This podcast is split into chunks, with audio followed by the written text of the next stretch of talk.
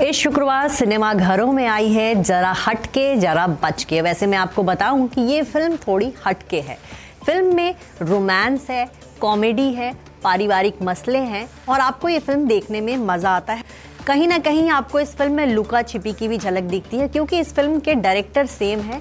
लक्ष्मण उतेकर ने इस फ़िल्म को बनाया है। लेकिन चलिए सबसे पहले बात करते हैं कि फ़िल्म की कहानी क्या है। तो ये फ़िल्म आपको इंदौर ले जाती है। इंदौर में सौम्या चावला और कपिल दुबे जो है, दोनों जो है लव मैरिज करते हैं। सौम्या जो है, एक जॉइंट फैमिली में आती है और परिवार के साथ एडजस्ट कर रही हैं और वो स्कूल टीचर हैं, जबकि उनके पति जो है योगा टीचर हैं और थोड़े कंजूस भी हैं, पैसे बचाते हैं। लेकिन सौम्या जो है, थोड़ी बिंदास है, अच्छे से ज़िंदगी जीना चाहती हैं। इसी बीच परिवार में मेहमान आ जाते हैं, कपिल के मामा मामी आ जाते हैं और फिर सौम्या और कपिल को जो है अपना बेडरूम छोड़कर लिविंग रूम में सोना पड़ता है और मामा मामी जो है टिक जाते हैं घर में, जाने का नाम नहीं लेते।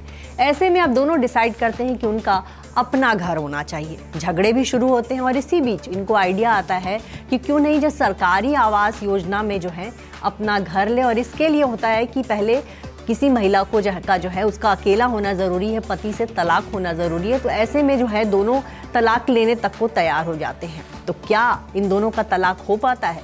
क्या इनको अपना मकान मिल पाता है?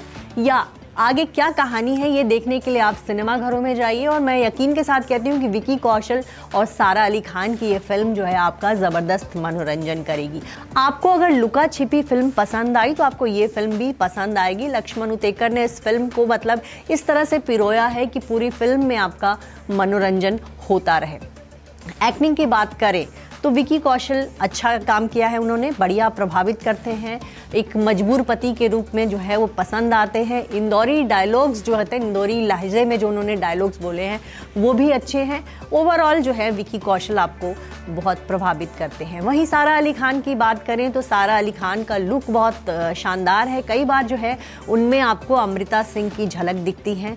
साड़ी, बिंदी, चूड़ी पहनकर वो काफ़ी खूबसूरत लगती हैं। और सारा अली खान जो है, वैसे तो पूरी फ़िल्म में वो काफ़ी प्रभावित करती है, लेकिन कभी कभी कुछ सीन्स ऐसे होते हैं जहाँ लगता है कि सारा को थोड़ी और मेहनत की ज़रूरत है, लेकिन ओवरऑल उनका काम अच्छा है। दोनों लीड कलाकारों के अलावा इस फ़िल्म में शारिब हासमी का काम भी बहुत अच्छा है। कनु प्रिया पांडे, जो कि विकी कौशल की मामी का रोल इस फ़िल्म में कर रही हैं, उनका भी काम बहुत अच्छा है। इनामुल हक ने भी बढ़िया काम किया तो सहयोगी कलाकारों ने भी बढ़िया काम किया है। वहीं विकी और सारा भी आपको प्रभावित करते हैं। इस फ़िल्म के गाने पहले ही हिट हो चुके हैं, उस पर खूब रील्स बन रहे हैं।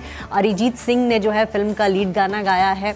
वहीं, दोनों का जो डांसिंग व नंबर वाला गाना है, वो भी बहुत पसंद है। फ़िल्म लव स्टोरी का भी एक गाना है इसमें। तो ओवरऑल जो मनोरंजन जो है इस फ़िल्म में भरपूर है। गाना शानदार है। सचिन जिगर ने अच्छा काम किया है।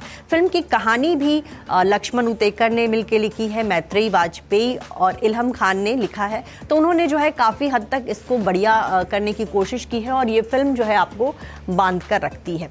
थोड़ी बहुत आप कह सकते हैं कि कुछ बहुत उतनी जो है फ़िल्म हर तरह से आपको ज़बरदस्त पकड़ नहीं है डायरेक्टर की फ़िल्म पर लेकिन फिर भी ये फ़िल्म आपको मनोरंजन देने में सफल रही है। वहीं आप इस फ़िल्म के ज़रिए पूरा का पूरा इंदौर शहर बहुत अच्छे से देख सकते हैं।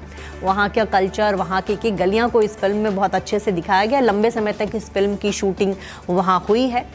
देखा जाए तो पठान और द केरला स्टोरी के बाद से जो है, ये एक अच्छी फ़िल्म साबित हो सकती है। वैसे भी गर्मी की छुट्टियाँ चल रही हैं, बच्चों के स्कूल बंद हैं, लोग जो हैं कहीं ना कहीं मॉल्स में आजकल भीड़ अच्छी है, मल्टीप्लेक्सेस में भी भीड़ चल रही है। तो ऐसे में कह सकते हैं कि सारा अली खान और विकी कौशल की ये फ़िल्म हो सकता है कि अच्छा बिज़नेस कर जाए। वैसे भी इन दोनों कलाकारों को एक हिट फ़िल्म की दरकार है, क्योंकि लंबे समय से सारा अली खान के खाते में कोई हिट फ़िल्म नहीं आई और विकी कौशल भी हिट फ़िल्म के लिए तरस रहे हैं। तो मेरी तरफ़ से इस फ़िल्म को है साढ़े तीन स्टार।